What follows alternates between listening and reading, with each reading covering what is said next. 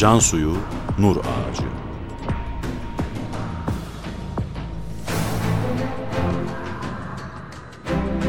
Metin Yusuf Ziya Özkan. Yöneten Ömer Parlak.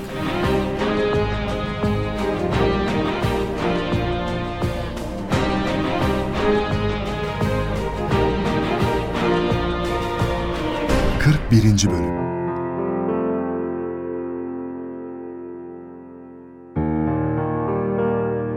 Ben Ilgaz'da otobüsten indim. İşime gittim. Birkaç gün sonra beni de tutukladılar.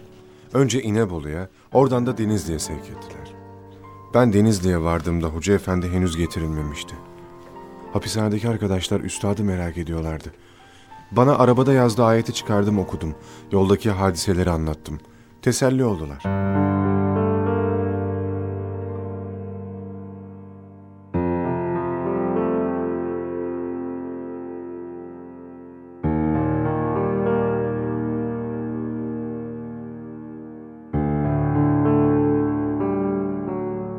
İsmail Tunç Doğan o zaman jandarma astsubayıdır ve Bediüzzaman'ı Isparta'ya götüren askeri muhafızdır. Olayın bundan sonrasını bu İsmail Bey'den dinleyelim.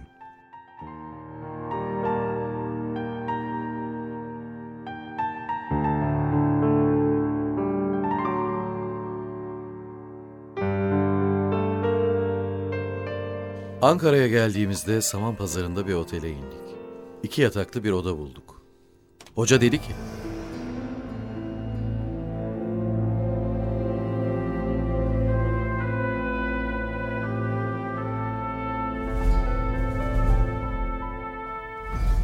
ben ibadet ederim. Yalnız kalmak istiyorum. Az sonra bir komiser geldi.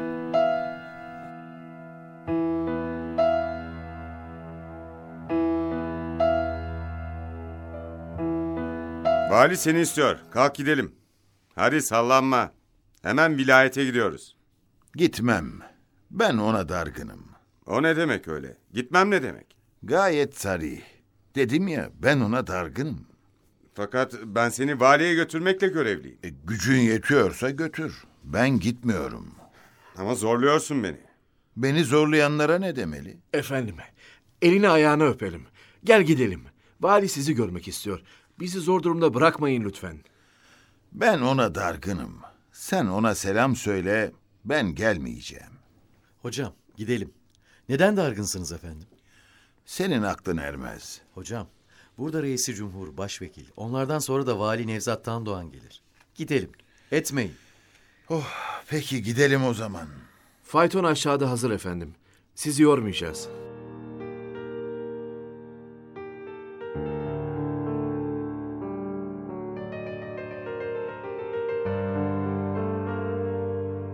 Bu sırada İnebolulu Selahattin Çelebi de bir kurs için Ankara'da bulunmaktadır. Bediüzzaman'ın getirildiğini duyunca ilgilenir. İsmi listelerde görüldüğünden o da Ankara'da sorgulanmıştır. Şimdi de bu Selahattin Çelebi'yi dinleyelim.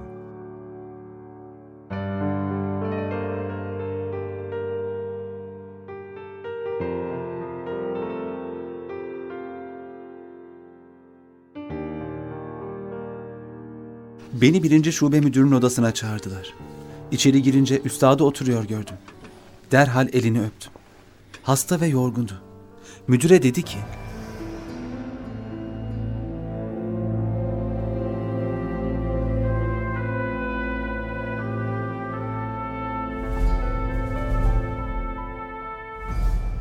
bunlar bu vatanın fedakar, imanlı evlatlarıdır.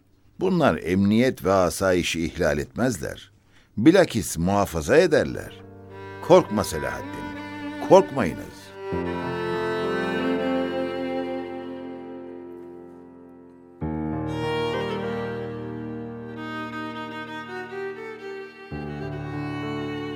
Üstad Ankara'da her zaman olduğu gibiydi. Sağ omuzunda muhafaza torbası içinde Kur'an-ı Kerim, sol omuzunda rulo yapılmış bir namaz seccadesi ve ona bağlı bir ibrik. Tarih kitaplarındaki akıncı yiğitler gibiydi. Vali onun bu kıyafetine ilişmek istemişti. Fakat o asla boyun eğmedi.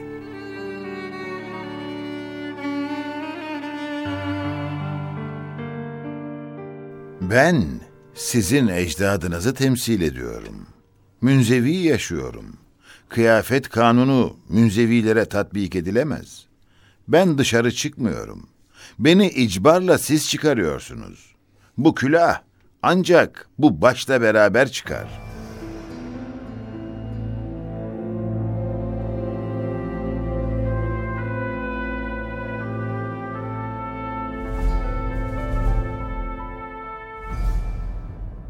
Vali bir görevliyi gönderip bir şapka satın aldırdı. Şapkayı getirdiler. Üstadın son sözü şu oldu.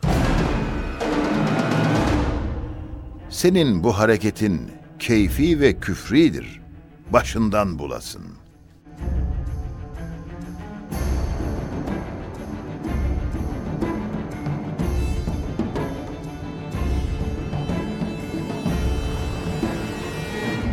Gerçekten de bir süre sonra bu vali kendi başına kurşun sıkarak intihar eder, başından bulur. Bediüzzaman ertesi gün tren istasyonuna getirilir. Yeri önceden ayrılmıştır. Polisler bineceği yeri gösterirler. Sarığı başındadır. Bir ara nasılsa bir pire başını rahatsız eder, sarığı çıkarır, yanına koyar.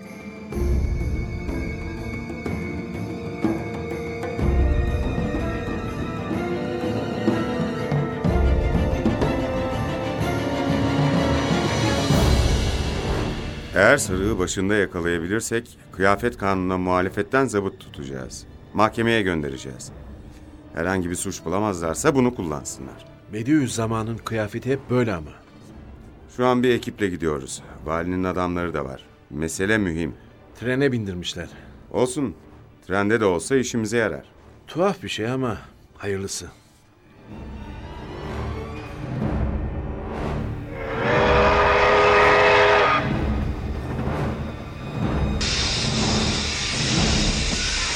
Kimse kıpırdamasın. Olduğunuz gibi kalın. Yine ne oldu? Ne var? Tüh be. Sarığını çıkarmış. Sarığı başında değil, yanında. Ne yapalım efendim? Gidelim. Yapacak bir şey yok. Meğer bu polisler valinin emriyle cürmü meşhut halinde beni yakalamak için gelmişler. Bir pire başımı kaşıttı. Ben de sarığımı çıkarıp yanıma koymuştum. O anda polisler baskın yaptı. Beni başı açık görünce geri gittiler. Demek ki bir pire onların planını berbat etti.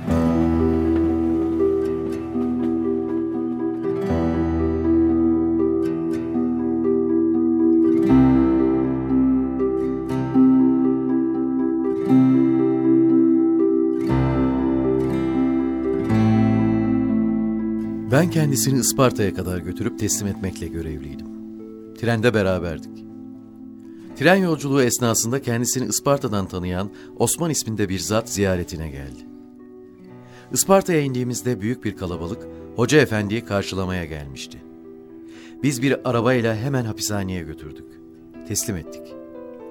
Yollarda araba paralarını ben verdiğim için belgeleri ibraz edip Isparta Adliyesi'nden almak istedim. Bu arada bir gardiyan geldi. Hoca seni istiyor dedi. Gittim.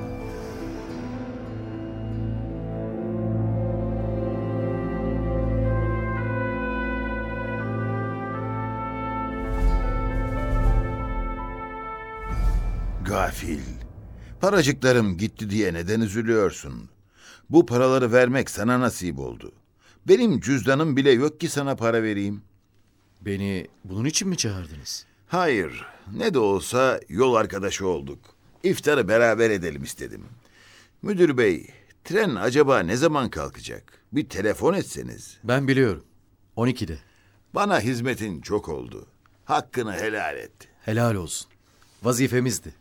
Vazifemizi yaptık.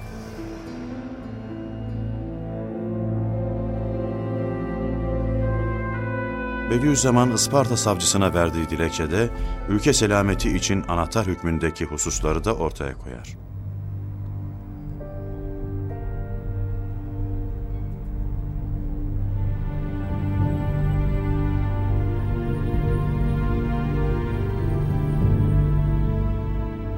Bu vatanın, bu milletin hayatı içtimaiyesi bu acip zamanda anarşilikten kurtulmak için 5 esas lazım ve zaruridir. 1- Hürmet. 2- Merhamet.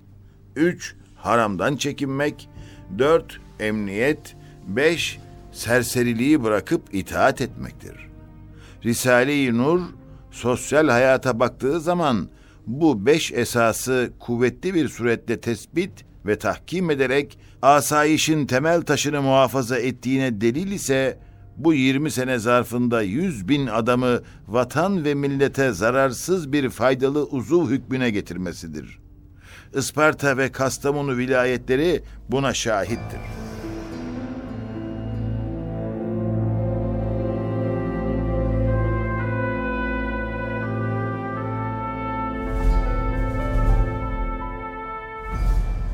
Mahkemeye verdiği bu ilk dilekçeden istifade etmek lazım. Doğruları ifade ediyor. Hala bu milleti, bu ülkeyi, bu insanları düşünüyor. Kendisi için yaşamıyor bu adam. Yani ne diyor? Aynen okuyorum. Risale-i Nur'un eczalarına ilişenler herhalde bilerek veya bilmeyerek anarşilik hesabına, vatana, millete ve hakimiyeti İslamiye'ye ihanet ederler. İslam hakimiyetinden bahsediyor adam. Fark etmiyor musun? İşte asıl mesele bu. Bak şurayı dinle. Bir şeyi reddetmek ayrıdır, kalben kabul etmemek ayrıdır ve amel etmemek bütün ayrıdır. Ehli hükümet ele bakar, kalbe bakmaz. Muhalif her hükümette bulunabilir. Bunlar hep din hesabına arkadaş, hep din hesabına. Tamam, bak o konuda ne demiş? Dinsiz bir millet yaşamaz ve yoktur. Ecnebi dinsizleri gibi de olmaz. Ve lezzeti hayat noktasında mazi ve müstakbeli olmayan hayvandan 100 derece aşağı düşer. Çünkü geçmiş ve gelecek mevcudatın ölümleri ve ebedi ayrılıkları onun dalaleti cihetiyle onun kalbine mütemadiyen hadsiz karanlıkları ve elemleri yağdırıyorlar. Eğer iman gelse, kalbine girse birden o hadsiz dostları diriliyorlar. Biz ölmemişiz, mahvolmamışız, lisanı hal ile diyerek o cehennemi haleti cennet lezzetine çevirirler. Mahkeme dilekçesine bunların ne gereği var? Peki bu ifadeler yanlış mı? Onu bilim adamları bilir. Bediüzzaman da bir bilim adamı. Yeter, uzatma. Kafamı şişiriyorsun.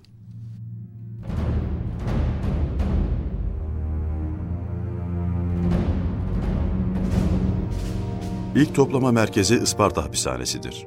O yıl Ramazan bayramı burada olur. Bayram tebrik mesajında Bediüzzaman der ki: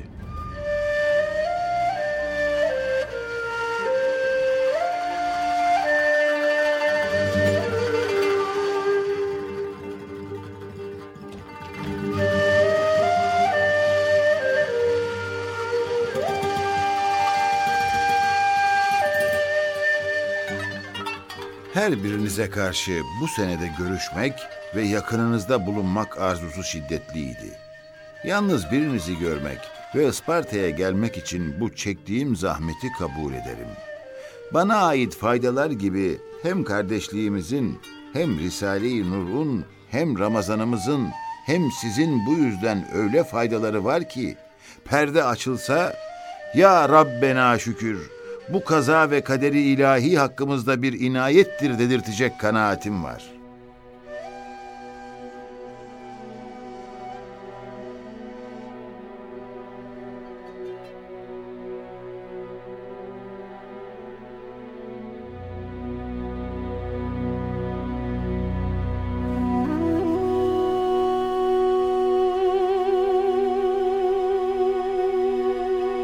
Şimdi böyle bir yolla onu parasız bırakmak uygun mu? İnsanca mı? Sen karışma. Parasını kime verdi? Bir hemşerisine. Ona kim kazık atmış oldu? Hemşerisi. Bir gün bu ortaya çıkar ama. Ha, çıkmaz. Merak etme. Peki şimdi parasız Bediüzzaman ne yapacak? Biz de onu merak ediyoruz zaten. Bakalım ne yapacak?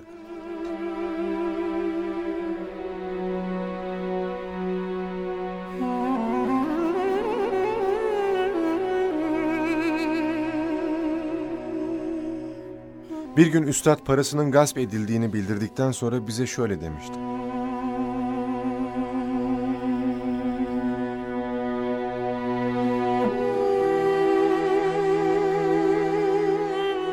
Hiç param kalmadı. Şimdi size bana bir Evliyaullah'tan hediye kalan keçemi gönderiyorum. Bunu benim için satın.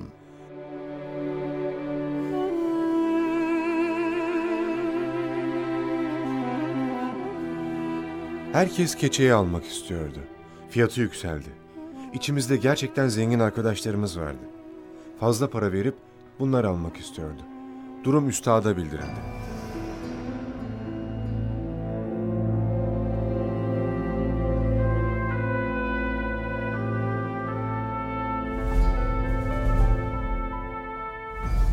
Çarşıda bu keçenin raiç fiyatını öğrenin. Sonra da talipler arasında kura çekin. Kime düşerse o alsın. Çarşıda soruşturduk. Kıymeti 30 lira takdir edildi. Kura çektik. İnebolulu Nur postacısı Ahmet Köroğlu'na düştü. Keçeyi o aldı.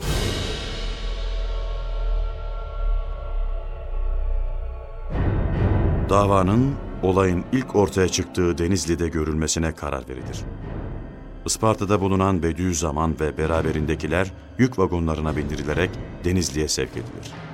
Bu kez sadece Bediüzzaman'ın değil, aktif, seçkin ve önde gelen Nur talebelerinin de imhası düşünülmektedir.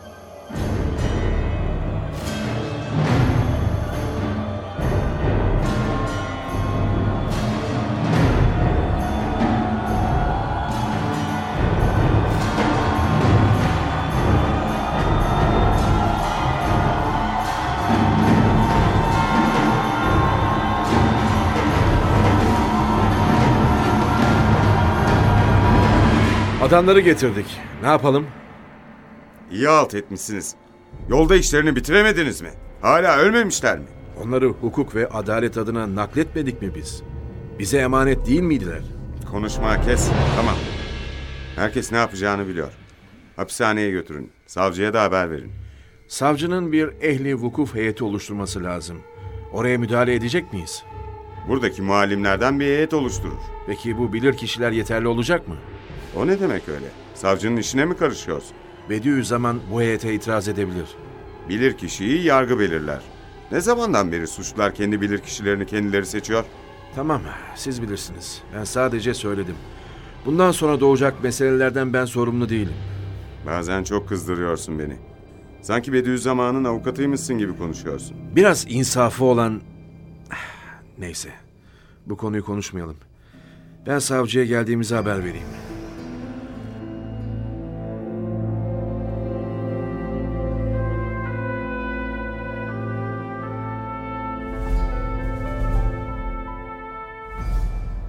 Risale-i Nur'un tam tetkik edilebilmesi için yüksek bir ilmi heyet gereklidir. Burada anlatılanları herkes tam anlayamaz. Biz bilirkişiye incelettik. Şimdilik gerek yok. Raporunuzu görebilir miyim? Buyurun. Bir dakika, gözlüğümü takayım. Evet. Hayır. Hindi fikirlerle Mehdi ve Deccal efsanesi demişler. Bu tabirle ehli vukuf hem Risale-i Nur'un mahiyetinden hem de İslamiyet'in ruhundan ne kadar uzak düştüğünü ortaya koyuyor. Bu raporu kabul edemem. Bu da onların görüşü olamaz mı? O kadar garazkerane ve sathi bir vukufsuzluk göstermişler ki mecburiyet olmasaydı cevaba değer bir mesele değil diye sükût edecektim. O vukufsuz ehli vukuflar aklı selimi tanımıyorlar ki ve tasavvuf ve müsbet ilmi bilmiyorlar ki böyle yanlış hükümler veriyorlar. Peki ne yapmamızı istiyorsunuz? Bu vukufsuz ehli vukuf Risale-i Nur'u tetkik edemez. Ankara'da yüksek, ilmi bir ehli vukuf teşkil edilsin. Avrupa'dan filozoflar getirilsin. Eğer onlar suç bulurlarsa en ağır cezaya razıyım.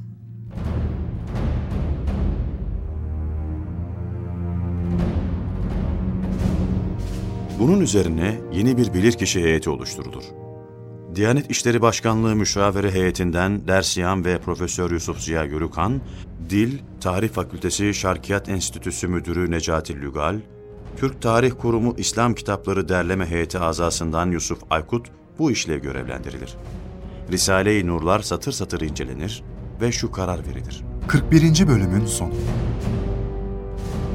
Yarın aynı saatte tekrar görüşmek üzere. Burç Prodüksiyon.